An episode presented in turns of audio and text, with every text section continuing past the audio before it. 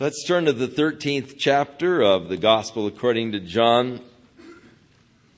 And we've come into a new section of the Gospel of John, which carries us through chapter 17. And chapters 13 through 17 cover a period of approximately um,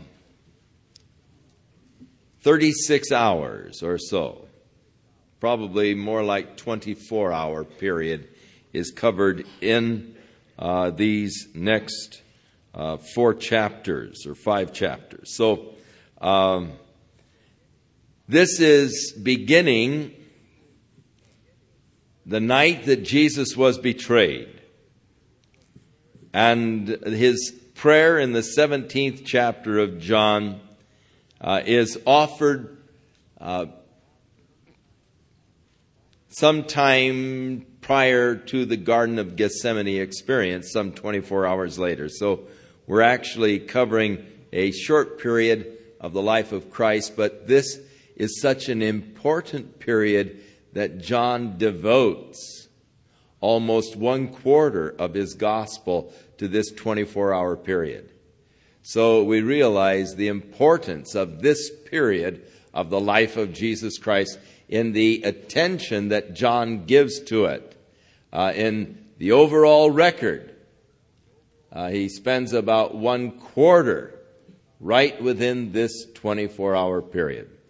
And so it is well for us to look carefully at these things that are recorded in this particular period of time, and surely uh, we're now being exposed to the very heart of Jesus.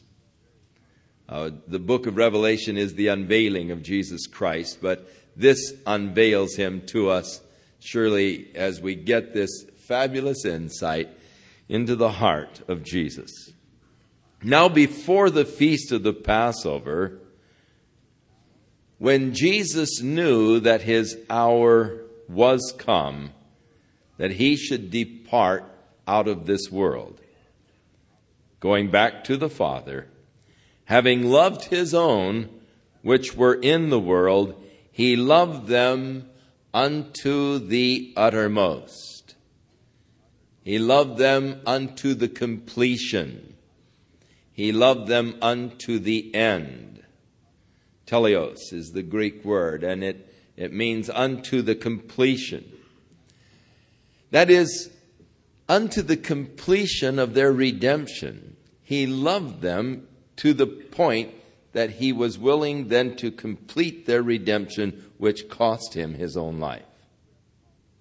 Love them to the uttermost. In a couple of chapters, we're going to read where Jesus said to his disciples, Greater love has no man than this, than a man will lay down his life for his friends. That's love to the uttermost and that's how much he loved his own. Now it's glorious to realize that we are numbered among his own. And how much does he love you? Does he love you? He loves you to the uttermost. He loves you to the completion of your redemption. And so this is just before Jesus is going to observe the Passover feast with his disciples knowing that the hour was come. Now, you remember from the beginning of the Gospel of John, we've been dealing with this subject my hour is not yet come. My hour is not yet come. When they were by force going to make him king, he hid from them, for his hour was not yet come. That hour was always a reference to the hour when he would make that supreme sacrifice for your redemption. That was the hour in which he was to be glorified glorified by his submission to the Father by going to the cross and dying for our sins. Now, the supper being ended, that is the Passover supper itself, it's over. Uh, they've gone through, no doubt, the traditional Jewish Passover uh, with his disciples.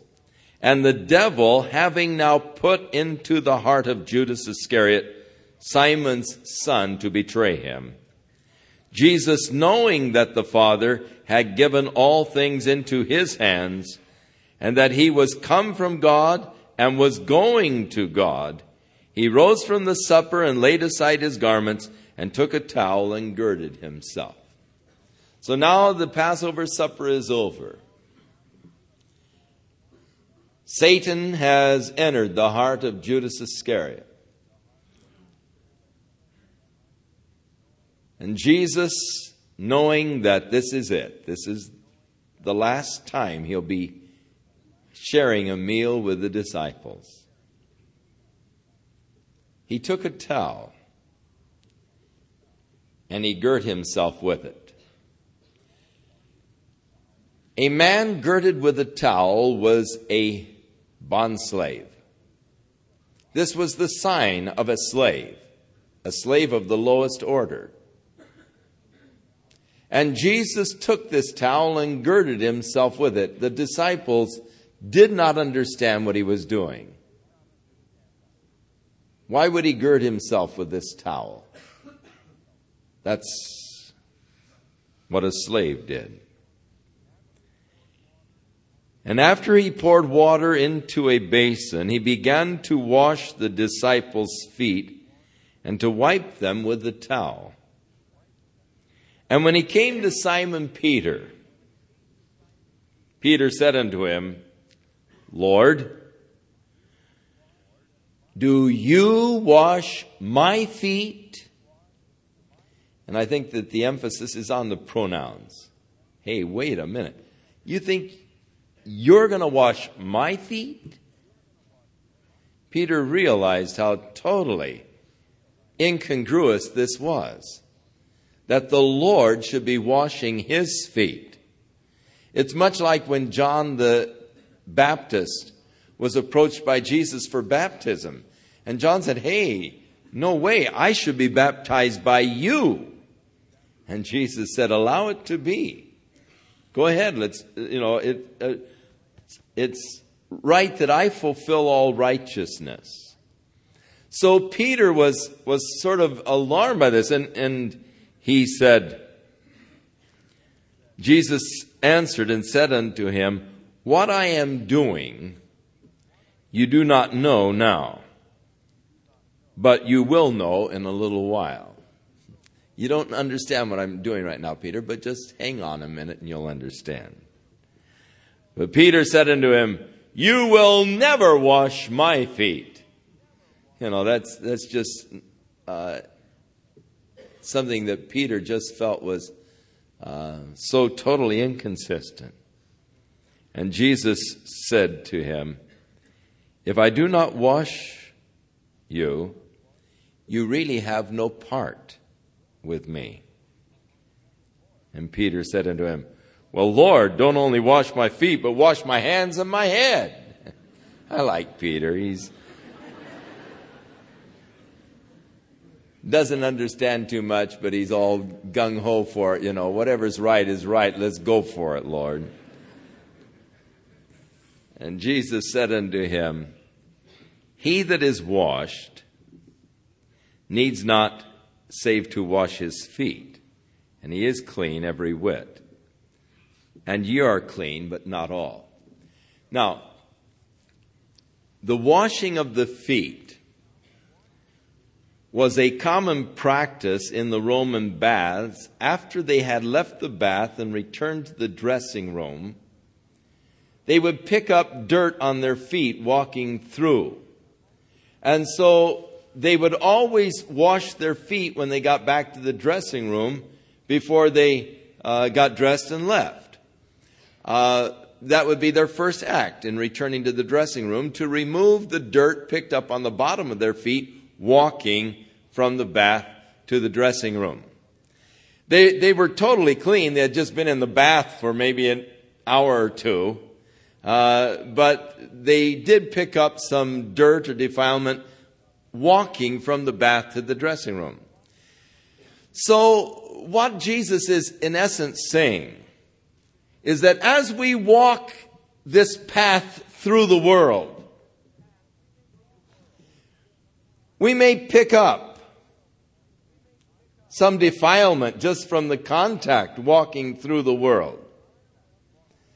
But that defilement is only surface. It isn't in the head. It isn't in the mind. It isn't in my life. It's just washing the feet. As long as your feet are washed, that's all you need. Your, your heart is already clean. Your mind is already set. Just get rid of that, you know, defilement. And sort of coming to church is, is that kind of an experience. We've been mixing with the world all week long. We've, we've heard the, the, the filthy language. Uh, we were sitting in a restaurant today, and there was the crudest, most foul mouthed woman at another table. I hope she's here tonight just so that she'll know.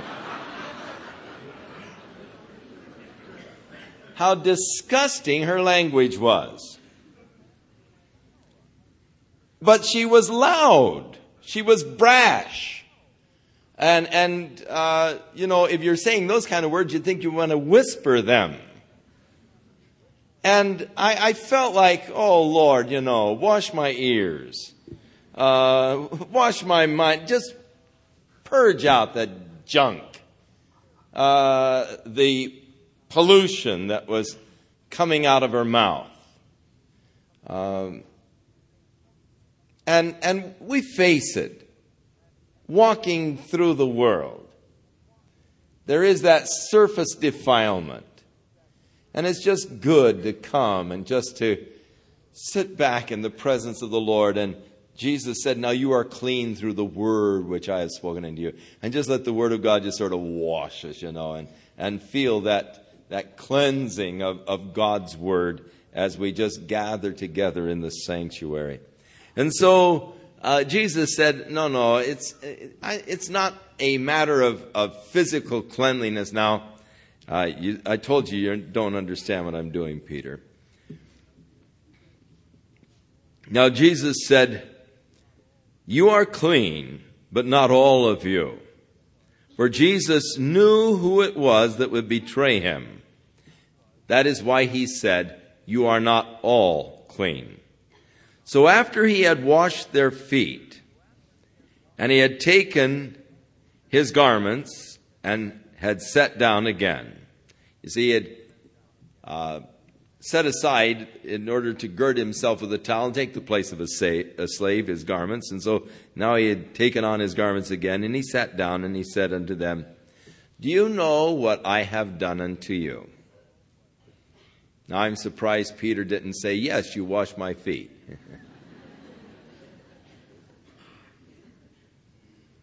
but he would have missed the whole point. Jesus said, You call me Master and Lord. And that is correct, for that is what I am.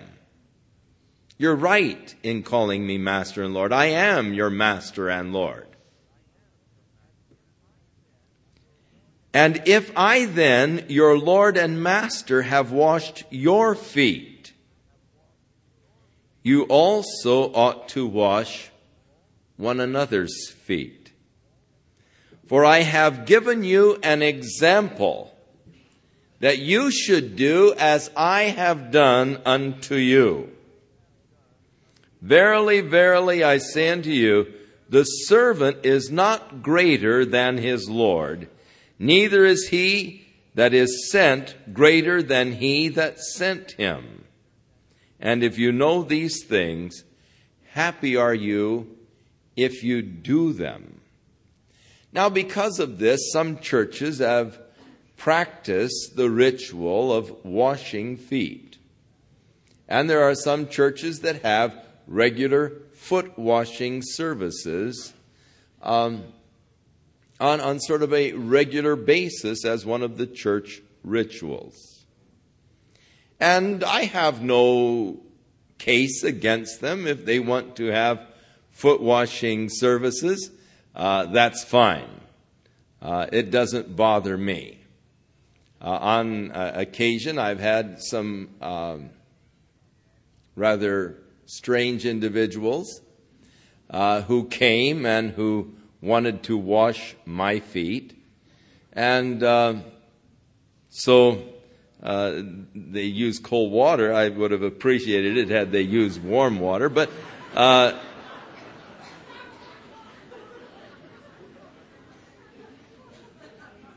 it uh, it's something that I can handle. I mean, uh,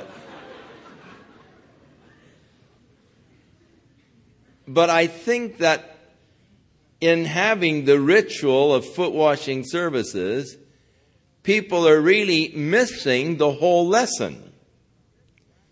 The whole lesson is that of serving one another. Now, in those days, serving another person was demonstrated by washing their feet. Now, we don't live in the days of slavery anymore, and we don't live in the days of open sandals and uh, dirt footpaths. So, washing a person's feet isn't uh, a general kind of a practice at all in our culture. You might better fulfill this by going over and mowing your neighbor's lawn. Or washing out his garbage pail. Uh, its whole thrust is that I am not so great, but what I cannot serve you in your needs. And I should be willing to take the place of a servant to serve my brothers for the Lord's sake. I'm not too big to serve you. And it's just taking that place of, hey, I'm not too big to do that. Now, my father came from a aristocratic family. My grandfather was the vice president of the Southern Pacific Railway. And my father grew up in prep schools with servants always in the home and things of this nature. And thus, my father had certain ideas about certain things. And a smith would never do dishes. He would never scrub a floor. He would never meddle in mechanics. He would never mow a lawn. That was beneath the Smiths to do. And, and that was just the way he grew up, and that's the way he was acculturated. Scrubbing a floor was just beneath him. Now, my mother became a smith, but somehow it didn't work that it was beneath her.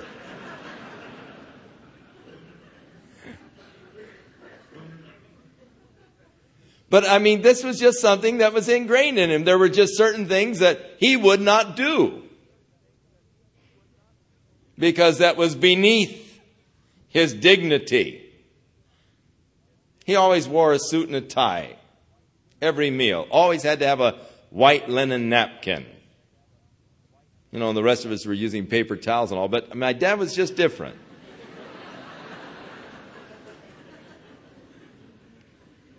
Now, Jesus, in essence, is saying, look, no task is beneath you. Serve one another. Take the attitude of a servant towards each other. Be willing to give yourself to serve another person's need. Don't put yourself on pedestals. Don't exalt yourself. Don't get so high and mighty that you begin to demand people to serve you. Look, I've set for you an example here. The example that I have set is for you to take the place of a servant. Now, basically, he is talking to his disciples who were to be the first ministers in the church. And as a minister, you're not to get a glorified, exalted opinion of yourself. and thinking that people ought to start waiting on you because, after all, you're the minister. They ought to bring you a cup of coffee when you come in. They ought to come over and ask uh, if they can do something for you, you know, and, and make you comfortable. And after all, I'm the minister, you know. And unfortunately, many ministers get that kind of a uh, mindset that because I'm the minister, I should be waited upon and taken care of. Not so. That isn't what the word minister implies at all. The word minister is the word servant. And what it means is that I am the one that should be bringing you a cup of coffee and bringing you a chair and taking care of you, making sure that you're comfortable. And whenever I think I'm so high and mighty that you've got to wait on me, then I need to get into some other business. When I am not willing to serve, and to take care of someone else's needs, then I've become bigger than my Lord, and then I'm in big trouble. I don't have the same attitude of, of, as my Lord, and thus I'm not his true representative. And so, this attitude of a servant, Jesus said, You see what I've done? Now, if I, being your Lord and Master, and you call me Lord and Master, and that's right, but if I, being your Lord, am willing to serve you, then you ought to be serving one another. Don't set yourself up on a pinnacle. Don't set yourself up where you're waiting for men to serve you. You get out and you serve the needs of the world. God help us. We need more ministers who are servants. That's the true minister of Jesus Christ. Now, if you know these things, he said, Happy are you if you do them, not if you know them. Because knowing isn't enough. James said, Be ye doers of the word and not hearers only. The joy of serving one another in the body of Jesus Christ is a great joy indeed. Now, I admit that there are times when I don't find it so much joy. Some of the service that I have done, I have griped, and I will frankly admit it. I always feel guilty after I gripe, but I do gripe occasionally. Mainly when I have to pick up the cigarette butts around the church. That's one task I just detest. And that's again because from the time I was a kid, my mom told me never touch a cigarette. And I feel like I'm disobeying every time I pick one up.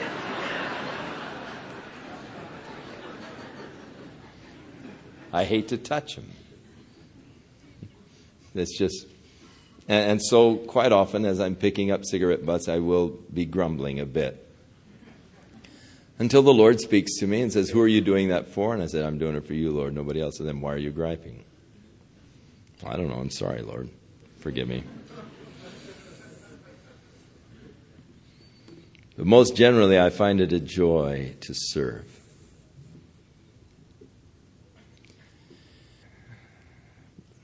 For Jesus said, Inasmuch as you have done it unto the least of these, my brethren, you've done it to me. So I'm serving the Lord by serving my fellow man. Whatever I do for others, I'm really doing for him. I am his servant, but he has commanded me to serve the body of Jesus Christ. So, in being his servant, I'm only obeying his orders as I serve the body of Christ. And in serving the body of Christ, I'm really serving him. So you can't really separate it, it's all tied up together. Now I speak not to all of you, for I know whom I have chosen. But that the scripture may be fulfilled, he that eateth bread with me has lifted up his heel against me. Now I am telling you before it comes, that when it has come to pass, you might believe that I am. And he is using here that name of God in the Old Testament. You might believe that I am. Verily, verily, I say unto you, he that receiveth whomsoever I send receives me, and he that receives me receives him that sent me. So the chain. If you receive one that the Lord has sent, you're receiving the Lord. If you're receiving him, you're receiving the Father. And when Jesus had thus said this, he was troubled in his spirit. Though he knew that Judas was going to betray him, and though he had chosen Judas, and when he chose him, knew that that was the lot of Judas, knowing that the scriptures had to be fulfilled, he chose him because the scriptures said that he who ate bread with him would lift up his heel against him. But yet it still troubled Jesus that Judas would do this after having been with him.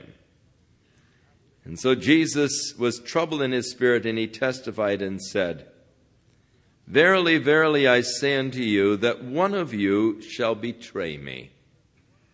Then the disciples looked at one another, wondering who he was talking about. Now, there was one of the disciples, and of course, John is talking about himself now in, uh, in an abstract way, but it was John who was leaning on Jesus' bosom. And John said he was one of his disciples whom Jesus loved. Uh, John was no doubt a very loving person. Uh, it, it's brought out in his writings themselves. Uh, he speaks in, in very loving tones always and speaks of love so much.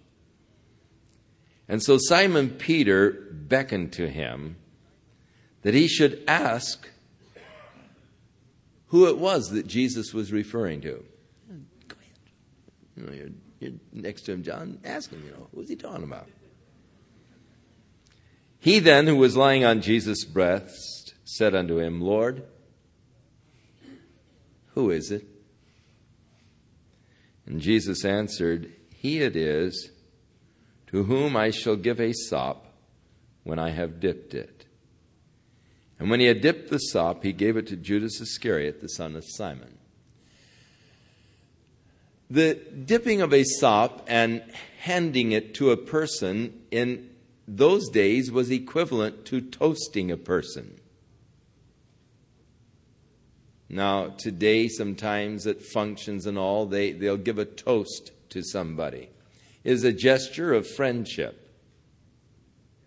And in those days, the dipping of a sop and handing it to the person was equivalent to the toasting of a person. It was a gesture of friendship. I think that Jesus, even at this point, was saying, Judas, if you want out, you can get out.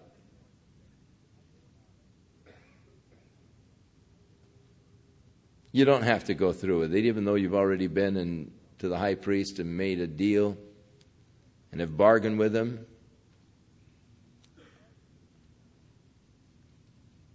I would still like to be your friend. And after the sop, Satan entered into him. And then Jesus said to him, What you do, do quickly. So no man at the table knew that this was what Jesus was referring to.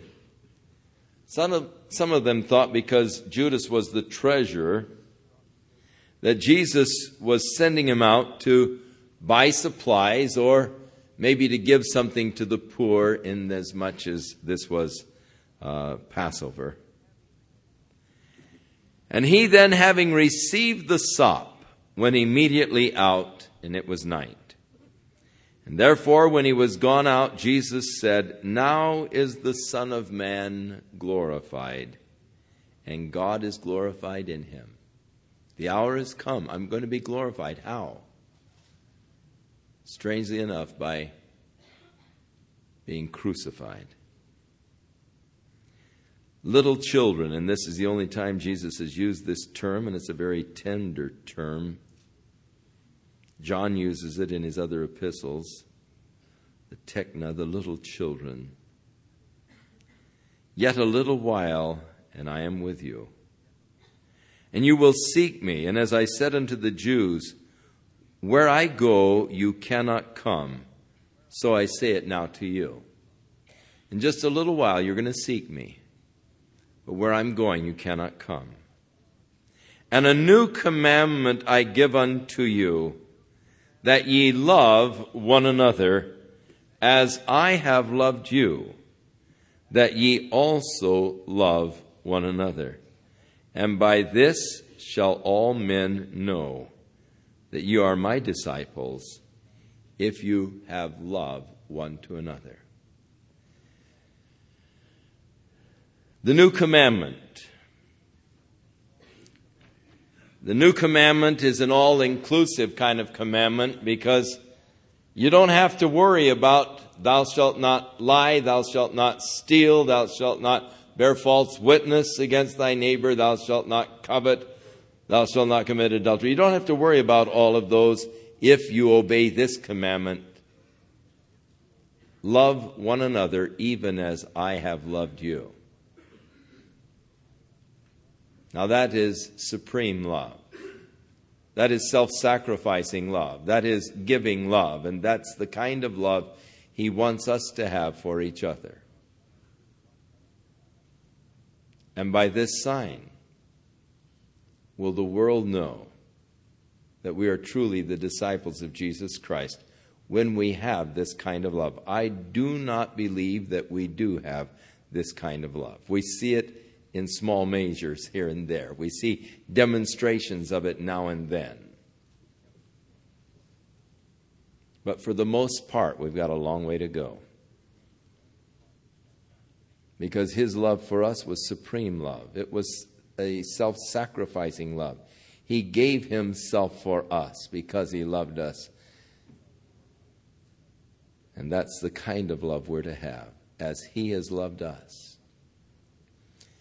John, when writing his epistle, said, We know that we have passed from death unto life because we love the brethren. So our love for each other is, first of all, a sign to the world by which they may know that we are his disciples, but secondly, it becomes a sign even to us I know that I have passed from death unto life because of this love that God has put in my heart for the family of God.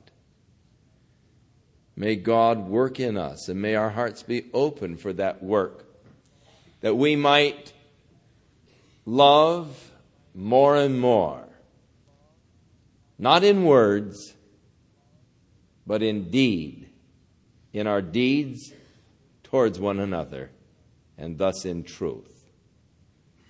Oh God, work in our hearts. In fact, let's just open our hearts right now and just ask God to allow that Holy Spirit to work in our hearts tonight, for the fruit of the Spirit is love.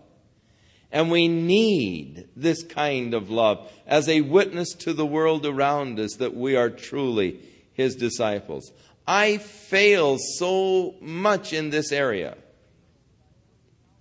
So many times I'm looking out for myself when I should be looking out for others. I'm interested in taking care of my needs when I should be interested in taking care of the needs of others. And I need that God will just really work this love in my heart tonight. Let's just for a moment, all of us, just sort of open our hearts and ask God by His Holy Spirit to work in us tonight this kind of love that even as He has loved us, so may we love one another. Father, we pray now for that special work of your Holy Spirit, planting this kind of love in our hearts. We realize, Lord, that we don't have the capacity to manufacture it. It's more than a human emotion, it is a divine, God given capacity. And Lord, we want it. We want this love.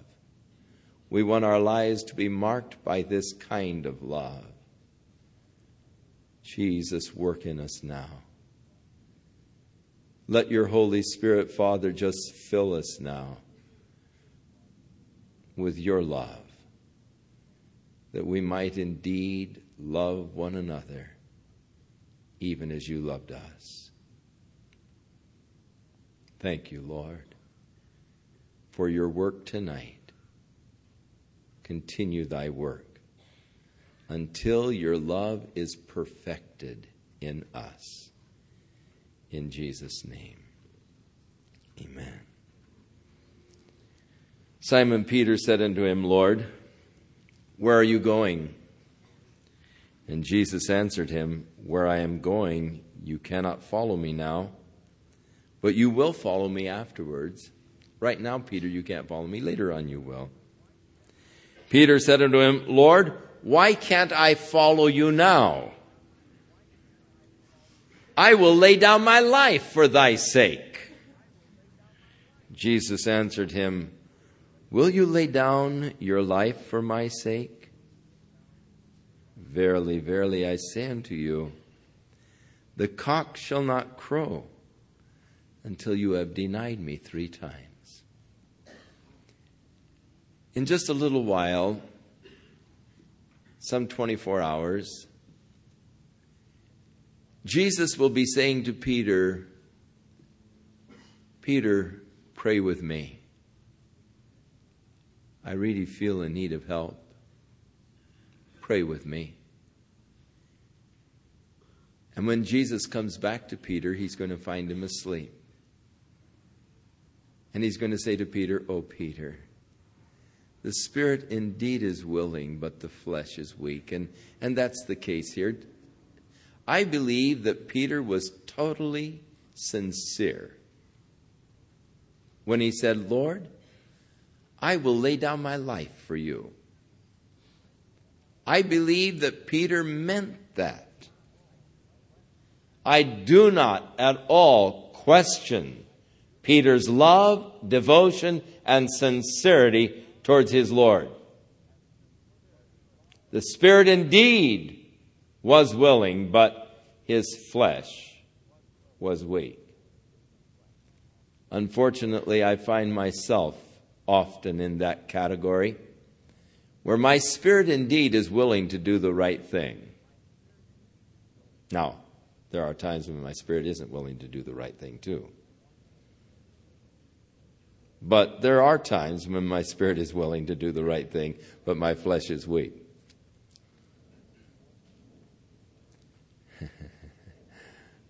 when I have been hasty in saying something about someone and I know that I owe them an apology, then is when my spirit isn't willing.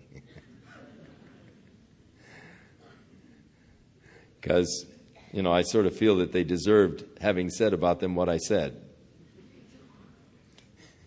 And the Lord begins to speak to my heart and say, hey, even so, that's wrong. Now you ought to go and ask for forgiveness. I don't want to, Lord. my spirit's not willing. So part of the time, that's my problem. and some of the times, as God is laying things on my heart, I have to say, Lord, I'm not willing to do that, and you're just going to have to make me willing to be willing, because I'm not willing. But then there are other times where my spirit indeed is willing, but my old flesh cringes. It's weak. Peter was sincere. His love for the Lord was genuine. His commitment was real. And Peter really felt that he could lay down his life for Jesus. And I wouldn't be a bit surprised but what he could have. But many times it's harder to live for Jesus than it is to die for Jesus. You know, if the chips are really down, and someone's pointing a gun at you and say, hey, deny the Lord or we're going to blow your head off. You'd say, hey, fire away. Now, I'm willing to die for Jesus, be with him in glory. The problem oftentimes is living for Jesus. And sometimes that's much harder than dying for him. That's what Peter found out. Standing up for him when the crowd was against him. When these little girls came up and said, Oh, you're one of his. I saw you with him. What are you talking about? I don't know him. I'm just here warming my hands by the fire. Surely I saw you with him. You're one of them. No, I don't know him. And he began to curse. You see, living for Jesus was the problem with Peter. Dying for him was another thing. In the garden, he was willing to pull his sword and swing away and go down swinging.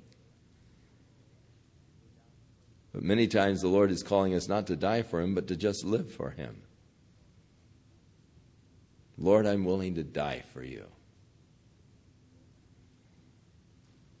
But Peter, you're going to fail.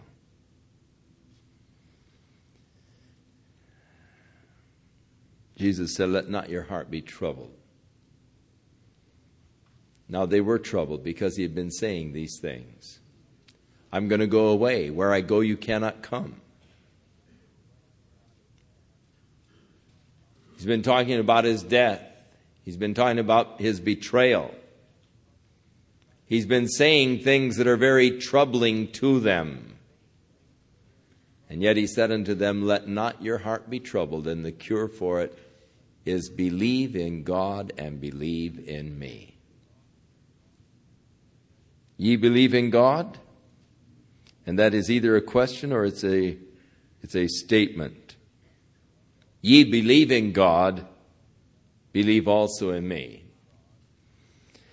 For in my Father's house are many mansions.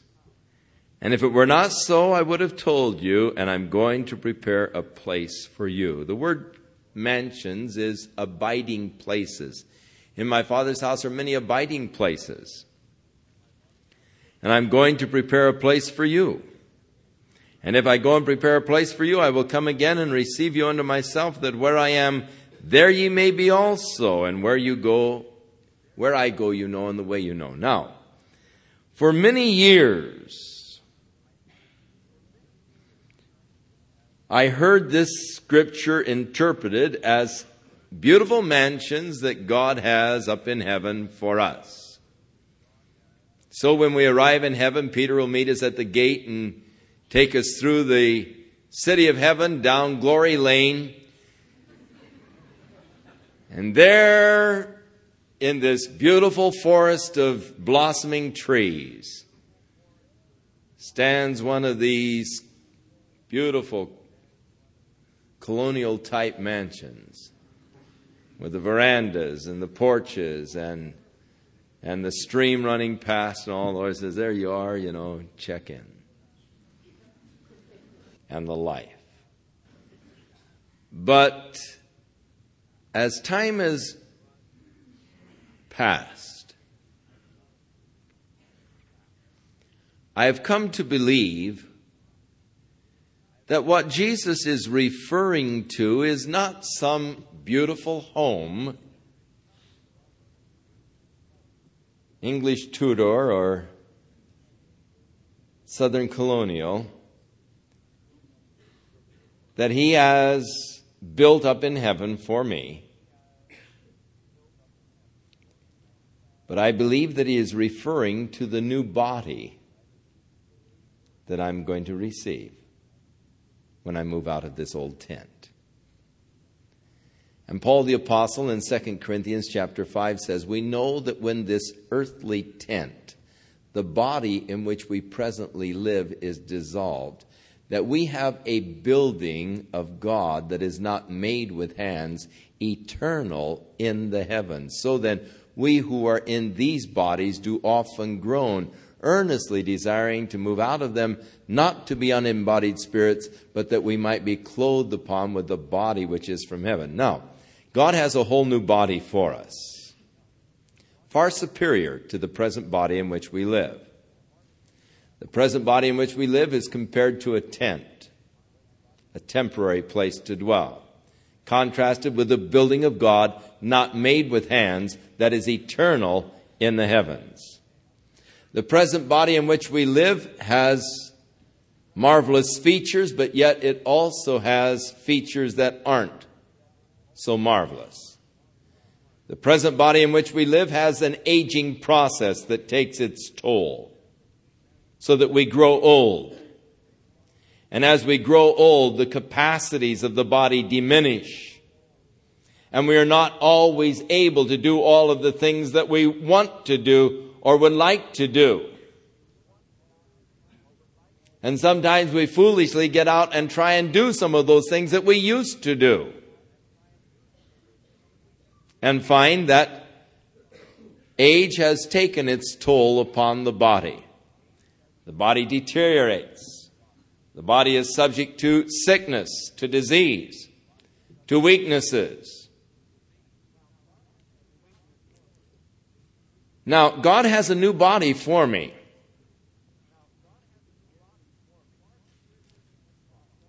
It's far superior to this body in that it will not need sleep for recuperation. Thus, if I had a mansion in heaven, I wouldn't need a bedroom in it. Because the body won't need that period of recuperating its strength.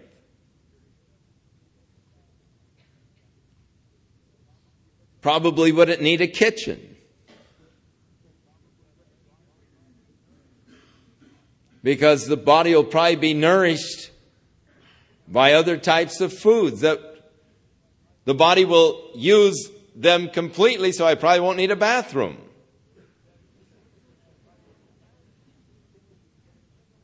So, when the Lord talks about in heaven, He's going to prepare a place for us. I believe that He's talking about that new body that He's gone to prepare for us. The building of God, not made with hands, eternal in the heavens. And there in the kingdom of God, in that perfected state, we will dwell, live and dwell with Him forever. Now, his promise. As if I go and prepare a place for you, I will come again and receive you unto myself, that where I am, there ye may be also. So, the Lord kept his promise to his disciples, and he came and received each of them to himself, and they are dwelling with him now in his kingdom. He kept his word, and he'll keep his word to us. For one of these days he's coming to receive us unto himself, that where he is, there we may be also.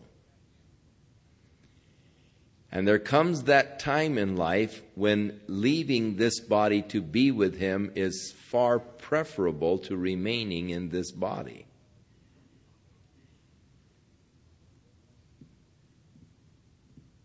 When the Lord comes, to receive us to himself. Now, where I go, you know, and the way you know. And Thomas said unto him, Lord, we don't know where you're going. And how can we know the way?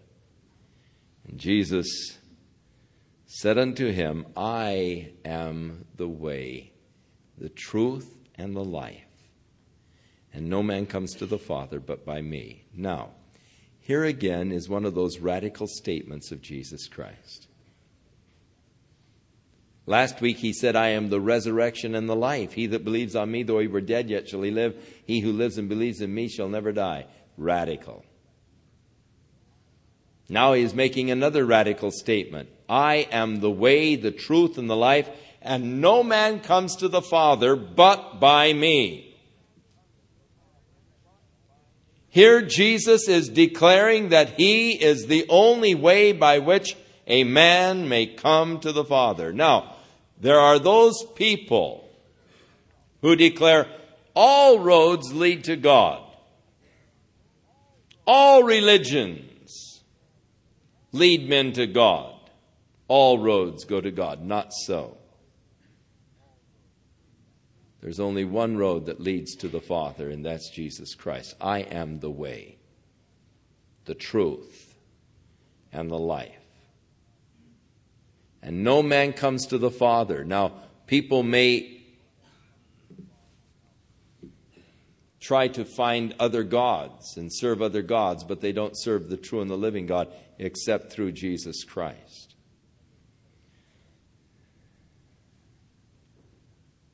No man, he said, comes to the Father but by me. A couple Mormon boys came up to the door the other day. And I said, The problem is you talk like I talk, but you don't believe as I believe. Your words are like mine. You say that you believe in salvation through faith in Jesus Christ and his death for you. Yes, they said, that is true. We believe that Jesus died for our sins and we're saved by our believing in him. I said, Yes, but the Jesus you believe in is a different Jesus than I believe in. For the Jesus that I believe in is not the brother of Lucifer. And you believe that Jesus is the brother of Lucifer, don't you? And they said, Yes, we believe he's the brother of Lucifer. I said, Then he's a different Jesus than the one that I believe in. Because the Jesus I believe in is not the brother of Lucifer, but the only begotten Son of God.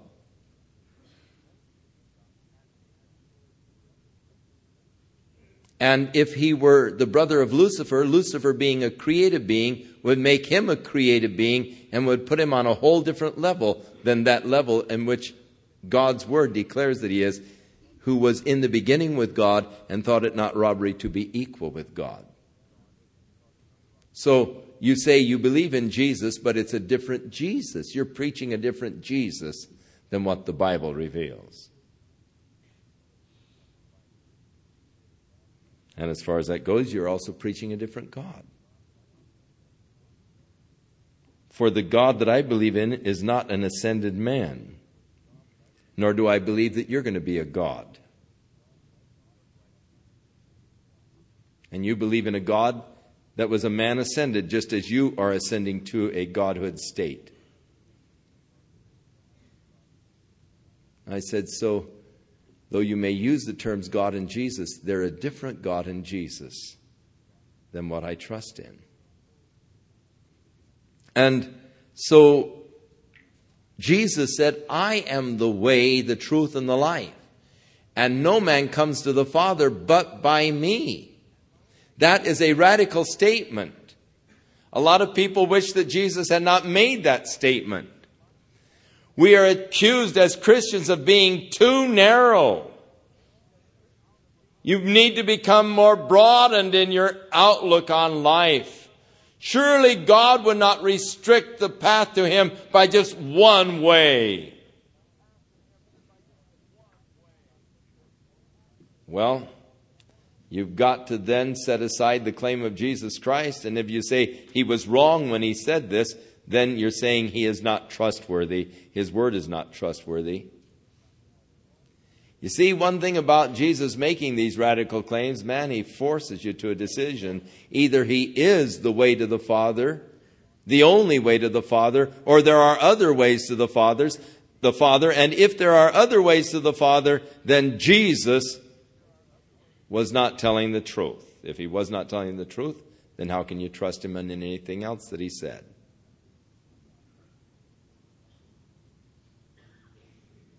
So call me narrow. Call me what you wish. Jesus made this radical claim, and you either believe it or not. Jesus said, If you had known me, you should have known my Father also. And from henceforth you know him and have seen him. Philip said unto him, Lord, show us the Father, and it sufficeth us. And Jesus said unto him, Have I been so long a time with you, and yet have you not known me, Philip? He that hath seen me hath seen the Father. What a radical statement. Jesus is getting down to the end of the road and he's just making one radical statement after another. He that hath seen me. You want to see the Father? Look, you've been around me for a long time. If you have seen me, you have seen the Father. For he goes on to say, the works that I do, I don't do of myself, but the Father who dwells in me, he does the works. The words that I speak are not my words, but the Father who sent me. I am here representing the Father. And if you have seen me, you have seen the Father. Now,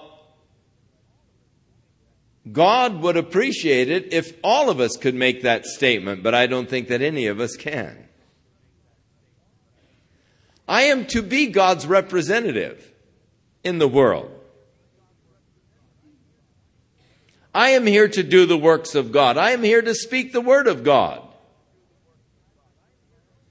But unfortunately, many times I'm doing my own works and speaking my own words. So it's impossible that I could say, if you've seen me, you've seen the Father. In some search, in some situations, yes, but not in all. But with Jesus, it was consistent all the way through his entire life. He was a perfect representation of the Father. In all of his works, in all of his words, in all of his deeds, he represented the Father. And so, do you want to know what God is like? You can look at Jesus Christ. For the purpose of his coming was to manifest the Father to man. God, who in sundry times and in divers manners spoke to our fathers by the prophets, hath in these last days spoken unto us by his own dear Son. God revealed himself in times past through the prophets, but now he has revealed himself in the perfect revelation through his own Son. And if you have seen Jesus, you have seen the Father. And so, what kind of a God has He revealed to us? A loving God, a compassionate God, a God who is concerned for the needs of man, a God who is weeping over the failure of man, a God who desires to redeem lost man. For He said, I've come to seek and to save that which was lost. And what a beautiful God He has revealed to us through all of his life and ministry. And that is the God that we know and we worship and we serve, the God revealed to us by Jesus Christ. If you have seen me, you have seen the Father. Now, in a sense, we are also God's representatives upon the earth. And even more so, we who have taken the position of teachers of God's Word. We stand here to represent God and to declare God's truth to you, but what an awesome responsibility that is. Because standing here as God's representative, God is concerned that I represent Him in truth.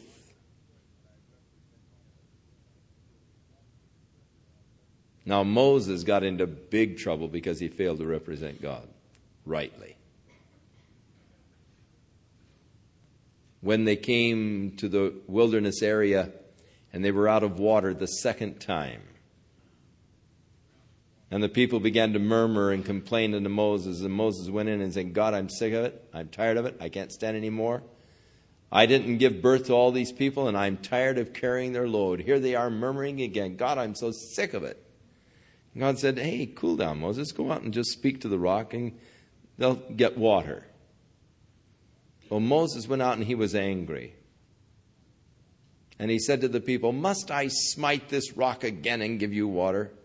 And he took his rod and he smote the rock in anger. And God, in his love and grace, gave water, but he said, Moses, come here, son.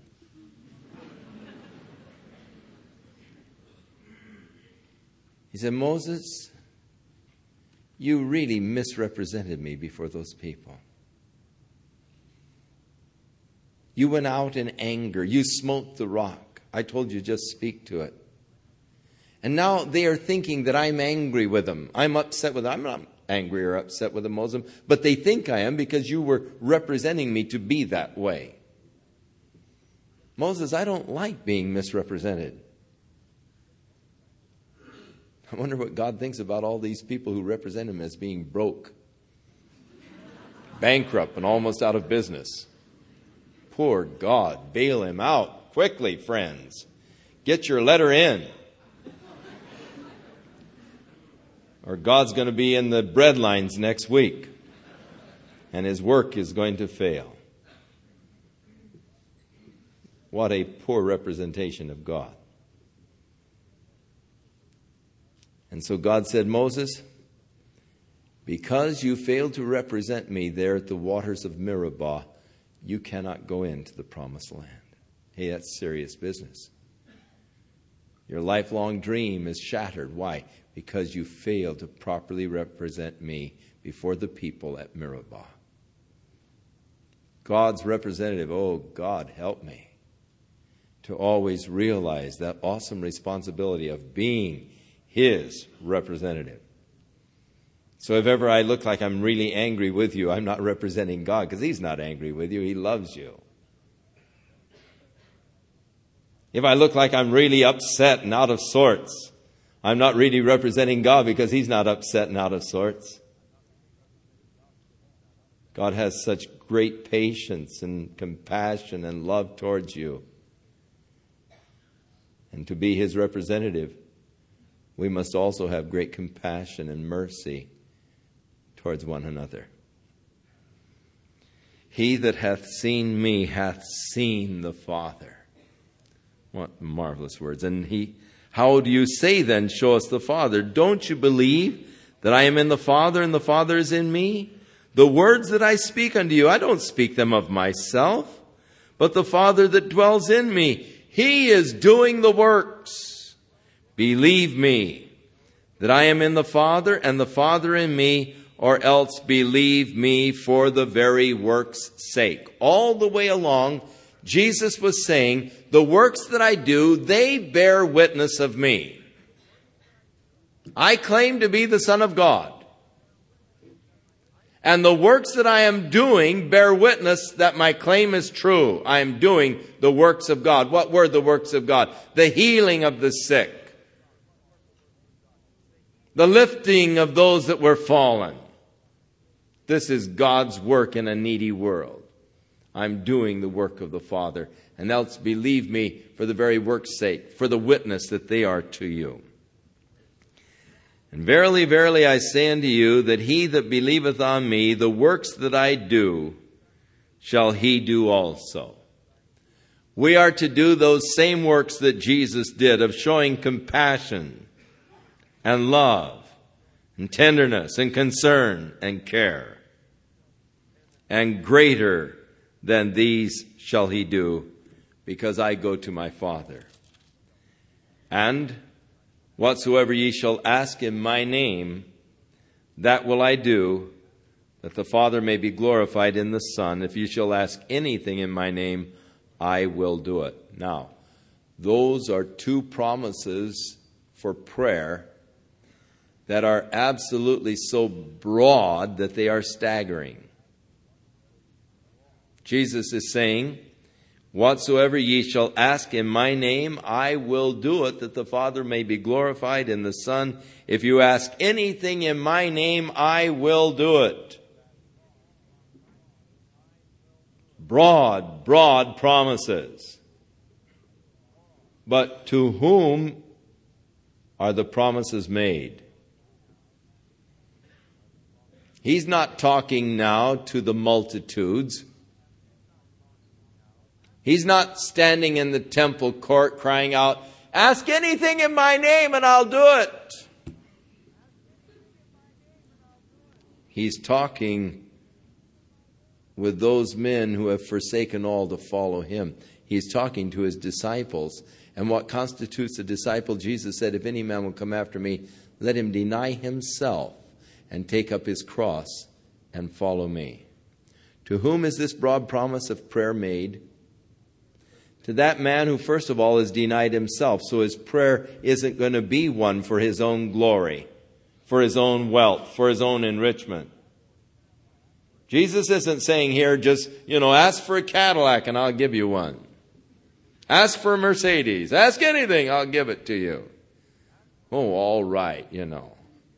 And I start making out my list of all of those things that I want for me and for my flesh. No, no, no, you've got it wrong. If any man will come after me, let him deny himself. And that's the first qualification to a man who has this broad promise. Secondly, let him take up his cross. By that, submitting himself totally to the will of the Father. Not my will, thy will be done. And that man who has totally submitted his life to the will of the Father, who has denied himself, who is following Jesus Christ, he has a glorious, broad promise from the Lord. Whatsoever you ask in my name, I will do it. Because whatever I am asking will be according to the will of God, because that's what I desire to see. Now, there are some people who put down the prayer, Not my will, thy will be done. But I think that that's almost blasphemous to put down that prayer because Jesus was the one who offered that prayer. Lord, your will be done. They say, oh, that's a lack of faith. No, it isn't. It's greater trust than anything else. It's greater trust than demanding that I have my way done in this matter of which I know so little about. I'm so stupid in the overall program and purposes of God. I see things one way today, but I see them differently tomorrow. And it would be a shame if God would answer every little whim that I had and change of mind. Oh, no, no, Lord, not, you know, remember yesterday? No, please, no, that was wrong, Lord. Now, this is what really I need, you know. These broad promises of prayer are glorious, but they are to the disciples. They're restricted. And Jesus said, If you love me, keep my commandments. And what is his commandment? That we love one another as he has loved us. Jane, or in John again, writing uh, in his epistle, speaks about keeping his commandments. But then he says his commandment is that we should love one another even as he gave his commandment. If you love me, Jesus said, keep my commandment. So I show my love to him by loving you. Yes, I love him. And for that reason, I love you, because that's what he has commanded. But fortunately, it's very easy because you're so loving. Isn't that neat? And I will pray the Father, and he shall give you another comforter, Paracletus, one to come alongside of you and help you, that he may abide with you forever, even the Spirit of truth. So here we have the Trinity. Jesus is saying, I'm going to pray to the Father. He's going to give you another comforter, the Spirit of truth, that he may abide with you forever. And so the Father, the Son, the Spirit whom the world cannot receive because it seeth him not, neither knows him. But you know him, for he dwells with you and shall be in you. And so here we see a twofold relationship of the disciples to the Holy Spirit. Number one, he is dwelling para with you, the same paracletus, but this is just para, the, the preposition. He's dwelling with you, alongside of you, but he shall be in you. He's going to come on in. Now, prior to your receiving Jesus Christ, the Holy Spirit was dwelling with you. It was the Holy Spirit that caused you to realize that you were a sinner and you needed help. It was the Holy Spirit that pointed out Jesus Christ as the answer to your sin problem. It was the Holy Spirit that drew you to Jesus Christ and caused you to come and say, Oh Lord, come into my life and take over. That was the work of the Holy Spirit with you to bring you to that place of surrendering your life to Jesus Christ. And the moment you surrendered your life to Jesus Christ, the Holy Spirit came in you and began to indwell you. Now ye know him, Jesus said, this Spirit, because he is with you, but he's going to be in you. He's going to come and indwell in your life. Paul said, Don't you realize that your body is the temple of the Holy Spirit which is in you? You are not your own. You've been bought with a price. Therefore, glorify God with your body. and your spirit, which are His.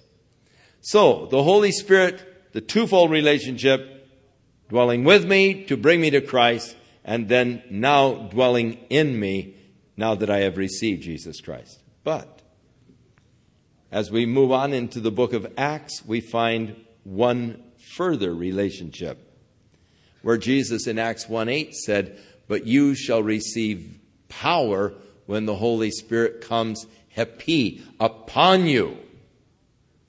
And so there is that empowering of the Holy Spirit in the life of the believer, which we will touch on when we get to the book of Acts, as soon as we finish the book of John.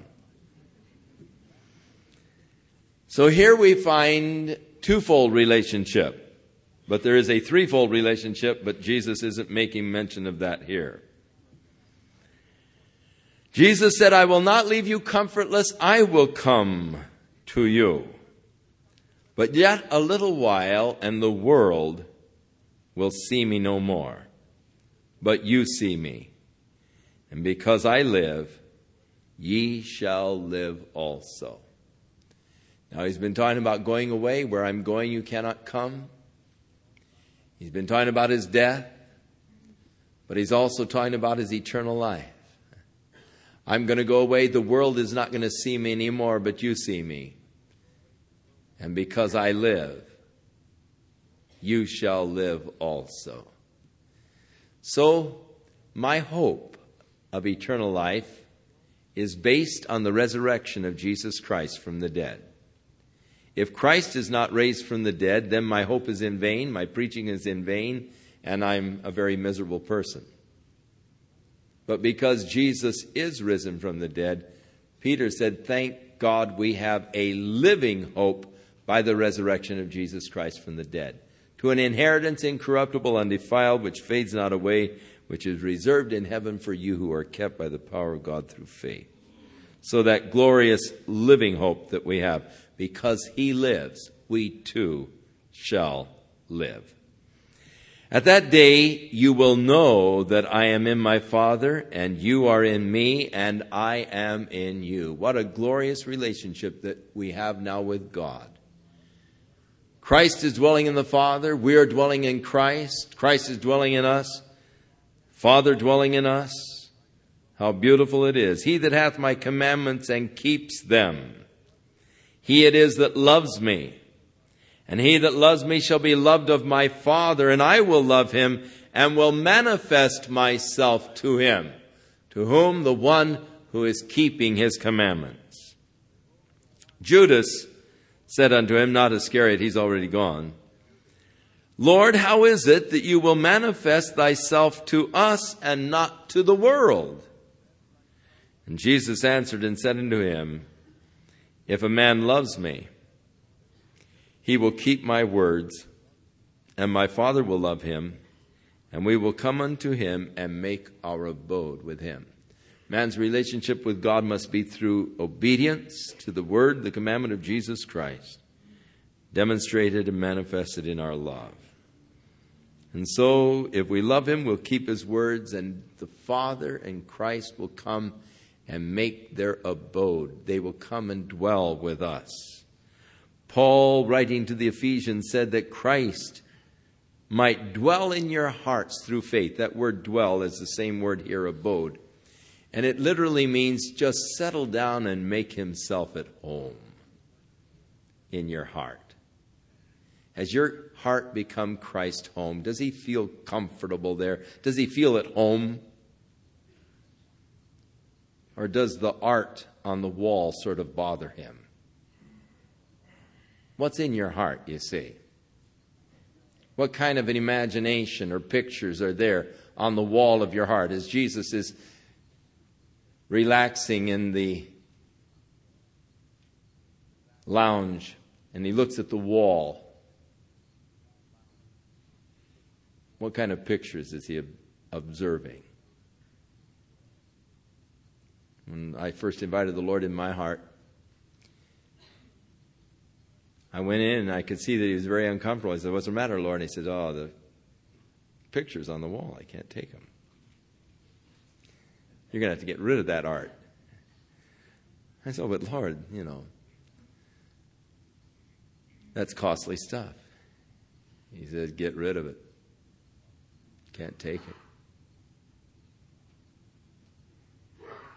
What is in your heart? Oh, that Christ might just be at home there. That my heart might be Christ's home. That he might feel perfectly at home within my heart. He that loves me keeps my words. The Father will love him. We'll come and we'll settle down and make our home with him. And he that loves me not will not keep my sayings, but the words which you hear are really not mine, but the Father's which sent me. And these things have I spoken unto you, being yet present with you. But the Comforter, the Paracletus, which is the Holy Spirit, whom the Father will send in my name. Again, the Trinity. The Holy Spirit, whom the Father will send in my name. He shall teach you all things and bring all things to your remembrance whatsoever I have said unto you. And so here's the promise of that help that the Holy Spirit would give to us by teaching us all things and by quickening our recall, bringing to our remembrance those things that He has said. And then the beautiful bequest of peace Peace I leave with you, my peace I give unto you. Not as the world giveth, give I unto you. Let not your heart be troubled, neither let it be afraid. And so, to a frightened bunch of troubled disciples, Jesus is saying, Look, my peace I give to you. That kind of peace that he had when the boat was sinking and he was sleeping. That peace that comes through perfect confidence that the Father is in control of everything that surrounds my life. God's in control. The peace. Let not your heart be troubled, neither let it be afraid. Now you have heard how I said unto you that I'm going away and I'm coming again. If you loved me, you would rejoice. Because I said I'm going to the Father. The Father is greater than I. Interesting statement. Jesus said, If you loved me, you would rejoice. Now I'm going to I'm going to die. I'm going to go be with the Father. Now, if you love me, you would rejoice. You know, isn't it interesting that when our loved ones die, we cry? If we really loved them, we would rejoice because they've gone to be with the Lord. It's because we love ourselves that we cry. I would bring them back to this miserable old earth. I would bring them back to the decrepit old bodies. I would keep them from that glory of dwelling with God in His kingdom, in that new body, in that new glory with Him. Oh, I would keep them from that. I would bring them back to this old, decrepit body and set them there so that they can still give input to me.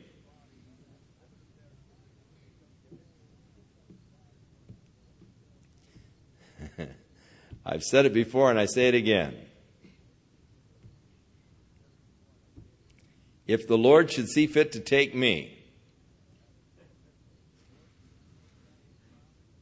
And a group gathers around and says, Oh Lord, don't let him die. Bring him back, Lord. When I get back, watch out. I'll bust you.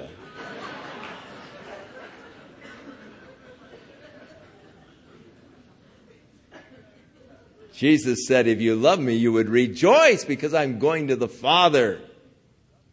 Oh, how glorious to be with the Father. You see, it's only because we don't have a true concept of what heaven is like. We think, oh, earth is so wonderful, life is so glorious. He's so young, what a shame that he had to die so young. Oh, what a blessing. He doesn't have to go through all the misery of this sick world.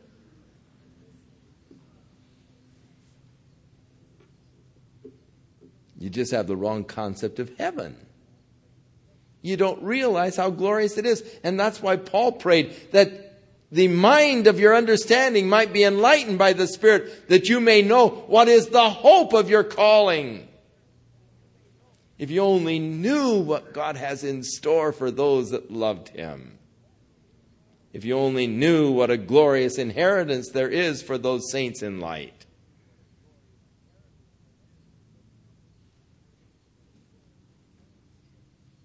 You wouldn't be praying, God, bring them back you'd be praying, Lord, your will be done.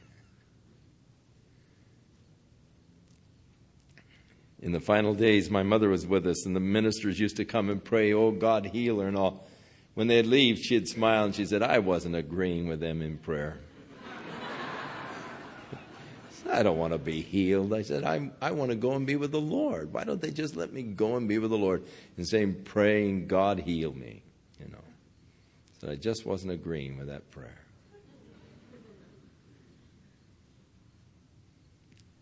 Oh, if we only knew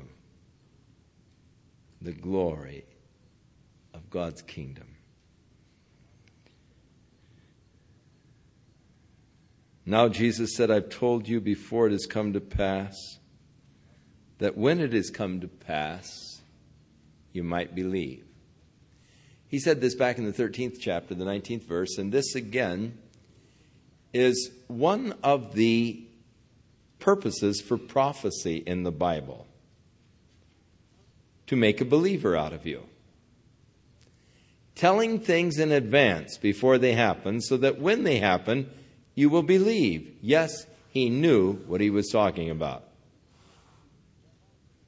And so Jesus is, is calling upon this prophecy as a pillar for faith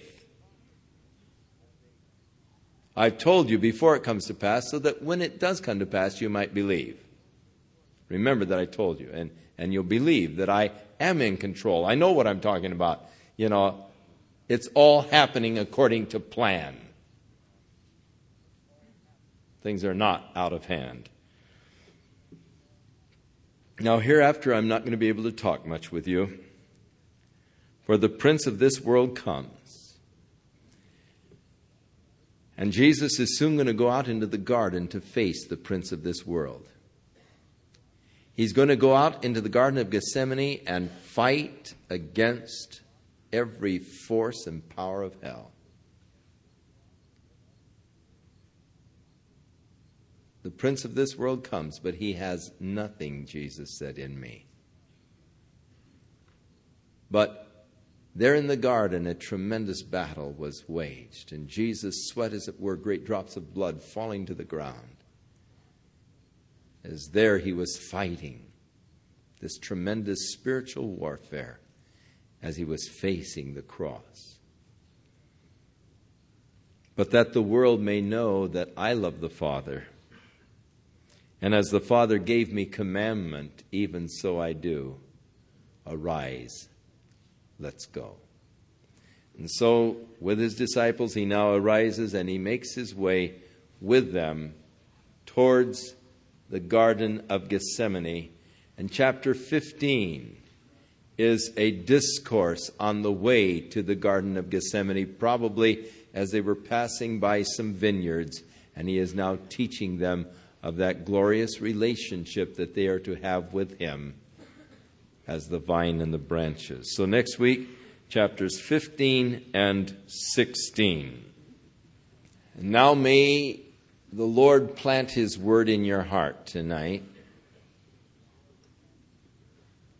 And may the Spirit bring it to your remembrance.